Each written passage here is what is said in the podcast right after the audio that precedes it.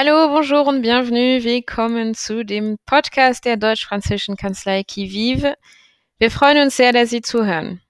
Ich bin Beatrice Hahn, ich bin Rechtsanwältin in unserer Kanzlei und in unserer Reihe von äh, Unterhaltungen geht es darum, dass wir uns unter Kolleginnen eben unterhalten über diverse Themen, die wir so im Alltag erleben, sowohl technischere Themen als auch organisatorisches und was wir so als Herausforderungen oder spannende Aspekte mal ähm, erleben dürfen im Kanzleialltag.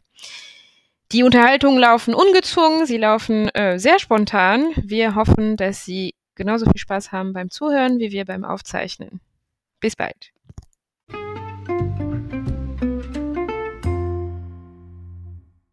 Heute spreche ich mit Philipp. Philipp ist Rechtsreferendar und äh, aktuell bei uns in der Wahlstation.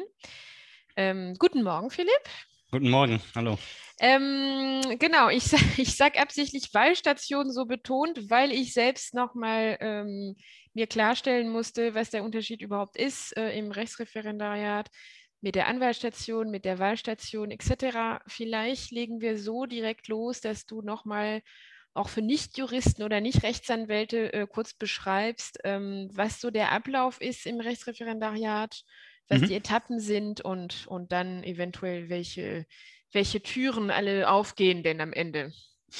Ja, genau. Ähm, also bei uns in NRW ist es so, wo ich ähm, mein Referendariat mache, ähm, dass es losgeht mit der Zivilstation. Da sind fünf Monate am Gericht, Amtsgericht oder Landgericht.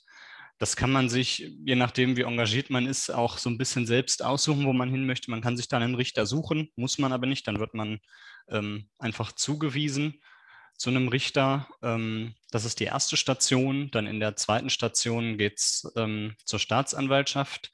Die Station ist drei Monate lang. Und, ähm, daran anschließend ist die Verwaltungsstation. Das sind auch nochmal drei Monate. Ähm, bei einer Behörde, Ministerien, da ist die Wahl auch relativ groß eigentlich. Ähm, dann geht es das erste Mal zum Anwalt, zur Anwaltsstation, die ist zehn Monate lang ähm, in NRW. Ähm, dann kommen die schriftlichen Klausuren des zweiten Examens, ähm, die man schreiben muss, acht Stück. Und im Anschluss ist die Wahlstation, in der ich mich jetzt gerade bei euch befinde, für drei Monate.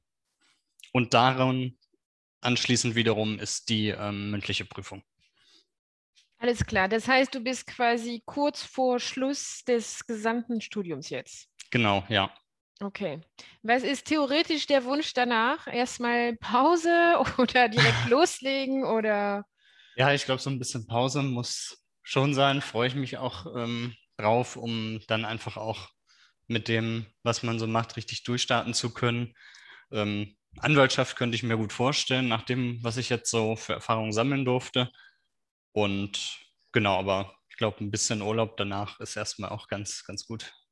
Ähm, ja, es ist ja auch bekannterweise ein, ein hartes, beziehungsweise äh, in Deutschland besonders ein sehr langes Studium. Ähm, jetzt gehe ich mal ein bisschen zurück ähm, mit, dem, mit dem Grundstudium auch. Also wir haben beide eigentlich, ähm, also sind wir aus dem gleichen Studiengang ähm, mit, mit vielen Jahren Unterschied, aber ähm, in einem, wir waren beide in einem deutsch-französischen Magisterstudiengang. Äh, es gibt diverse deutsch-französische Jura-Studiengänge. Es gibt äh, äh München, Paris, es gibt Nanterre, Potsdam, äh, es gibt äh, Bochum, Tours, etc., etc. Und es gibt auch Paris, Köln. So, das haben wir beide gemacht. Ähm, du hast dann im, quasi nach diesem Grundstudium hast du ja in Deutschland weitergemacht und da eben mhm. äh, jetzt äh, Staatsexamen, also erster schon hinter dir. Ähm, wie, wie schätzt du das ein? Du hast dann in Deutschland nach diesem wirklich gemischten deutsch-französischen Studiengang, Grundstudium, hast du dann äh, saßt du dann wieder mit Leuten, die quasi alles in Deutschland durchgezogen haben, ja. also abgesehen von Stationen manchmal im Ausland und so weiter, aber grundsätzlich das ganze Studium in Deutschland. Genau. Mhm. Ähm, wie siehst du das ganz konkret? Also du kannst es vielleicht noch nicht so gut beurteilen, aber vielleicht habt ihr schon doch Feedbacks oder Gefühl dafür. Macht das jetzt wirklich was aus? Ist es wirklich deutlich ein Vorteil, jetzt als Grundstudium so ein Doppelprogramm äh, äh sei es jetzt Frankreich, Deutschland oder eben andere Länder, aber äh, so, ein, so, ein, so ein Doppelprogramm gemacht zu haben, bringt es wirklich einen Vorteil oder ist es quasi inzwischen wirklich nur noch so nice to have? Ähm, aber im Grunde genommen bestehen die gleichen Chancen für alle, egal ob ich jetzt zwei Jahre in Paris war oder nicht. Mhm, ja, also ich muss sagen, ich habe das schon als ähm, Vorteil oft empfunden. Ich glaube, es ist einfach auch eine ähm, sieht einfach schon mal ganz interessant aus auf dem Lebenslauf. Es weckt das Interesse und ja, war auch so meine Intention damals, dass man sich grundsätzlich schon mal so ein bisschen von der, wie man immer so sagt, von der Masse so abhebt. Ähm, unter anderem deswegen dachte ich auch, wäre so eine Zusatzqualifikation ganz gut, habe mich für diesen Studiengang zwischen Köln und Paris entschieden. Ähm, und ja, die Erfahrungen, die ich gemacht habe bei Vorstellungsgesprächen für Stationen in Kanzleien oder auch in in der Verwaltung, dass es immer, immer viel Interesse dafür aufgebracht wurde oder geweckt hat, ähm, dass man diesen Studiengang absolviert hat und man ähm, dann eben auch an internationale Aufgaben schon gesetzt wurde, wenn irgendwas kam ähm, im Französischen sowieso, dann wurde gesagt, ah ja, das kann ja äh, der Wollert machen, der hat diesen Studiengang absolviert oder auch wenn es dann um englischsprachige Sachen ging, wusste man auch, okay, da hat jemand schon mal im Ausland studiert, kann sich irgendwie in andere Rechtssysteme einarbeiten, kennt die, ähm, hat dann einen Zugang zu. Ähm, da hat man dann, glaube ich, würde man gern auf solche Leute zurückgreifen und deswegen denke ich, ist schon ein Vorteil. Ähm, und der Studiengang sind ja, wie gesagt, auch zwei Jahre sogar im Ausland. Ähm, wenn man jetzt ein LLM im Englischsprachigen macht, ist das ein Jahr, was ja auch sehr gut ist und wo man viel Erfahrung sammeln kann. Aber eben diese zwei Jahre ist, glaube ich, auch nochmal was Besonderes und ähm, eben bietet die Möglichkeit, ein Rechtssystem sehr vertieft kennenzulernen. Okay, das heißt, es ist jetzt nicht nur unser Eindruck äh, äh, quasi im Nachhinein, dass das, also offensichtlich, wir sehen es ja in der Kanzlei, es gibt ja einen Markt, beziehungsweise es gibt ja wirklich äh, äh Bedarf eigentlich für deutschsprachige französische Juristen und umgekehrt französischsprachige deutsche Juristen. Das ist ganz klar, dass die Firmen das, das verlangen. Hm. Aber das heißt, ähm, das heißt, es macht schon auch quasi karrierebezogen, macht es ja tatsächlich einen Unterschied. Äh, ja. wenn, wenn du das jetzt auch bereits in den Stationen erleben konntest. Ähm, jetzt bist du seit ein paar Monaten bei uns schon, beziehungsweise bist, bist schon fast am Ende der Station, dann müssen genau. wir dich loslassen, leider. Ähm, was fällt dir auf? Also es ist jetzt keine Fallfrage, es kann sowohl kulturell als auch wirklich rein juristisch sein oder so, aber was äh, fällt dir vielleicht auf wirklich an, an nicht unbedingt Klischeeunterschiede, aber, aber eben auffallende Unterschiede zwischen äh, Deutschland und Frankreich oder beziehungsweise zum Beispiel bei uns Anwälten zwischen den eher französischen Anwälten oder äh, den Deutschen und so weiter. Äh, Gibt es da Sachen, die dir auffallen? Ähm, ja, was mir aufgefallen ist, auf jeden Fall, dass man hier auch schon mal in der Mittagspause einen Champagner trinkt. Zu einem besonderen Anlass. Ähm, das habe ich so, also in deutschen Kanzleien, glaube ich, kann es das auch geben, aber finde ich dieses, diese französische Lebensart, ähm, das einmal sehr positiv aufgefallen. Ähm, genau, und sonst im, im juristischen äh, sind die Herangehensweisen und Arbeitsweisen ja schon sehr ähnlich. Was ich gesehen habe halt und was mein, mein Bild nochmal so bestätigt hat äh, während der Arbeit hier in der Kanzlei war, dass ähm, ja so das französische System viel formalisierter ist, ähm, dass die Schriftsätze einen ganz besonderen Aufbau haben, dass da sehr viel Wert drauf gelegt wird oder die, die Kommunikation mit dem Gericht, glaube ich, auch von dem, was ich jetzt so sehen konnte, ähm, dass das alles wirkt mir viel formalisierter als in, in Deutschland noch, ähm, wobei es hier der, ja auch schon der Fall ist. Ähm, ja, das ist erstaunlich, weil also ich zum Beispiel, ich komme ja aus der französischen Rechtsanwaltskammer ähm, und ich habe zwar eben in Köln studiert damals und irgendwie was weiß ich, synalagmatische Sachen irgendwie aufsetzen müssen. Aber grundsätzlich muss ich sagen, äh, war bei mir geblieben eher die Idee, dass eben auf eher deutsche Juristen und in, in zum Beispiel im, im, in Streitverfahren und so weiter eher auf der deutschen Seite wirklich diese, dieser sehr strenge Formalismus und so weiter wirklich sehr geprägt ist. Und äh, ja. eigentlich ist es fast doch sehr französisch tatsächlich. Es gibt, es gibt vielleicht einen Pragmatismus in Deutschland, den die Franzosen ähm, entweder nicht haben oder beziehungsweise nicht unbedingt haben wollen, glaube ich tatsächlich. ja. Ja. Das, das kann sein, das kann sein. Das ist, in Frankreich zählt viel, ähm, ja, die, die Form zählt tatsächlich viel. Also nie, genau, ohne, dass ja. das unbedingt so theatralisch sein muss, aber das stimmt. Ähm, ich hole mal jetzt zurück, beziehungsweise bezogen jetzt bei dir auf Zukunft, äh, aber ich hole bei mir dafür zurück. Ähm, ich kann mich erinnern, als ich in die äh, französische Anwaltsschule kam, in die École du Barreau, hatten wir als erstes eine Konferenz mit einer, jetzt ist es eine Kollegin, ähm, mit einer Rechtsanwältin in Paris, ziemlich bekannt im Strafrecht.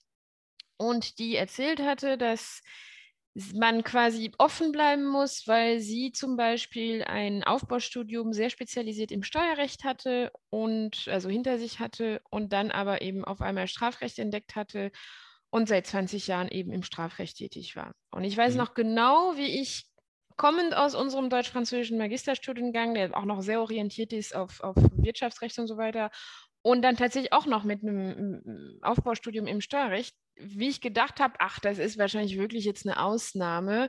Das gibt es wahrscheinlich gar nicht in der äh, äh, reellen Welt, ähm, realen Welt. Ja, und jetzt äh, fast forward, äh, über zehn Jahre später mache ich tatsächlich seit über zehn Jahren Arbeitsrecht und überhaupt nicht Steuerrecht. Ähm, dementsprechend kann ich das im Nachhinein sehr gut äh, nachvollziehen und würde jetzt einen angehenden Volljuristen tatsächlich die Frage stellen, auch bezogen vielleicht auf deine Erfahrung in unserer Kanzlei jetzt, ähm, gibt es vielleicht Bereiche oder Themen, die du so von vornherein oder in den letzten halt irgendwie sieben, acht, zehn Jahren Studium gar nicht so auf dem Schirm hattest? Also abgesehen davon, dass du für alles lernen musstest, aber ja. wo du dich nicht projizieren konntest quasi und wo du jetzt äh, unter anderem nach der Zeit bei uns denkst, ach, das macht doch auch ganz äh, viel Spaß. Oder nach einer anderen Station natürlich, die du gemacht hast. Mhm. Oder ist es wirklich so, jetzt kannst du sagen, okay, Studium abgehakt und von vornherein und immer noch ist es, was weiß ich, für ein Bereich. Wie, wie ist da dein Empfinden? Ähm, also ich muss sagen, ich habe schon relativ viel Einblicke gehabt in, in verschiedene Materien und ähm, zum Beispiel mit Steuerrecht hatte ich jetzt bislang noch gar nichts zu tun. Das ist mir nie über den Weg gelaufen. Hat mir... Können wir noch nachholen in den nächsten drei Tagen. oh je. Ähm, genau, das hat mich auch irgendwie nie angezogen, hatte ich nie so einen so Draht zu. Ähm, was ganz im Gegenteil zum, zum Arbeitsrecht zum Beispiel, da habe ich, ähm, das habe ich im Studium schon gern gemacht, habe da auch ähm, Praktika drin gemacht oder ähm, Stationen auch als Wismit mal gearbeitet im Arbeitsrecht. Und ähm, was für mich so irgendwie nie auf dem Schirm war, war zum Beispiel das Strafrecht. Das habe ich in der, in der Staatsanwaltsstation dann irgendwie nochmal neu kennengelernt, wenn man das dann mal wirklich live praktiziert hat. Und das Strafprozessrecht auch, das war mir vorher auch eine große Unbekannte. Ähm, das habe ich so ein bisschen für mich entdeckt. Hat mir auch viel Spaß gemacht, hätte ich vorher jetzt auch nicht unbedingt gedacht. Ähm, genau, und sonst in der Kanzlei ist ja so wirklich die, die ganze Bandbreite, die ähm, äh, an Beratung sozusagen im, im Wirtschaftsrecht auch. Und da hatte ich doch schon einige, viele Einblicke vorher, muss ich sagen. Es war jetzt nichts, was mich so total überrascht hätte. Ähm, okay, sagen, aber genau. das hat dich jetzt auch umgekehrt. Hast du jetzt nicht nach drei Monaten bei Kiviv gedacht, äh, nie wieder Unternehmen beraten und nie wieder ähm, in diese Richtung gehen? Nee, ganz im Gegenteil. Das ist schon mal gut. Ja. Ähm, abschließend habe ich noch eine Frage, die ist, äh, ich glaube, provokativ kann man gar nicht sagen, ehrlich gesagt, weil das ist eher ein Klischee, muss ich zugeben, aber es interessiert mich trotzdem, eben aus der Sicht auch, äh, kommen von einem, aus einem anderen Land und vor allem ähm, aus einem Studium quasi, also wie das in Frankreich aufgebaut ist mit der Anwaltsschule und so weiter, ist ja komplett anders als in Deutschland. Ja. Und bei uns in Frankreich ist es tatsächlich so, es ist mal ganz gut, gut abzuschneiden und gut zu bestehen und überhaupt. Aber ich muss sagen, jetzt äh, in der Karriere, ich glaube, mich hat nie jemand nach irgendwelchen Noten gefragt und ich wüsste selbst nicht mehr, welche ich bekommen habe. Das hat, das hat keinen Wert eigentlich in Frankreich sozusagen. Ja. Ist es tatsächlich so, dass hier in Deutschland und für deutsche Rechtsanwälte nur die Note zählt? Ähm, also ich glaube, es ist schon noch sehr ähm, Noten geprägt, ähm, das Studium und auch der, die Berufswahl am, am Ende des Studiums. Ähm, ich glaube, viele Juristen ähm, wissen auch gegen Ende ihrer Karriere immer noch ganz genau, wie, welche Note sie ähm, in welchem Examen hatten und wie sie sich verbessert haben und so weiter. Ähm, glaube aber, dass das auch mittlerweile ein bisschen aufweicht. Also es zählen, glaube ich, auch andere Sachen, Zusatzqualifikationen, Studium im Ausland oder interessante Praktika, die man gemacht hat, ähm, Tätigkeiten als wissenschaftlicher Mitarbeiter, sowas. Ähm, das ist, glaube ich, nicht, nicht alles, gerade als ähm, Anwalt oder im, in diesem Bereich kommt es ja auch ein bisschen auf die Persönlichkeit an. Ich glaube, da kann man dann auch noch einiges mit wettmachen.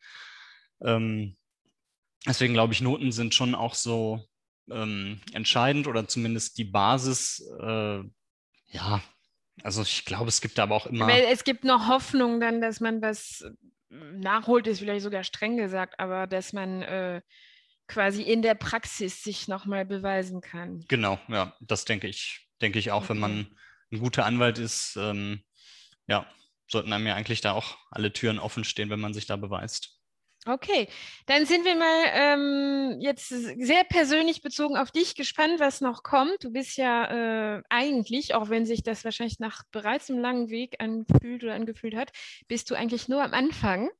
es wird noch ein viel langerer Weg. Ähm, wir freuen uns da äh, immer wieder, dass wir eben äh, äh, viele, viel, viel Zuwachs bekommen, auch seitens Referendare und Eleva Avocat. Und ähm, wir hoffen auch immer, dass wir da eben den Leuten wirklich was bringen. Ähm, bei dir wage ich es zu, zu glauben und das ist natürlich sehr erfreulich für, für, für, für Kanzleien wie unsere. Wir sind jetzt auch nicht eine Big Four Kanzlei, das ist klar. Wir nehmen jetzt nicht ähm, 30 Leute auf äh, auf einmal. Aber dementsprechend versuchen wir da auch ähm, die Sache sowohl pragmatisch, aber auch eben pädagogisch genug noch anzugehen, damit, damit ihr quasi gut vorbereitet seid auf das, was dann nach dem Urlaub jetzt, äh, was dann direkt kommen kann. Ja, auf jeden Fall. Nee, das kann ich nur bestätigen. Habt ihr auf jeden Fall sehr gut gemacht. Dankeschön. Dann bedanke ich mich und sage bis bald. Sehr gerne. Bis dann. Ciao. Tschüss.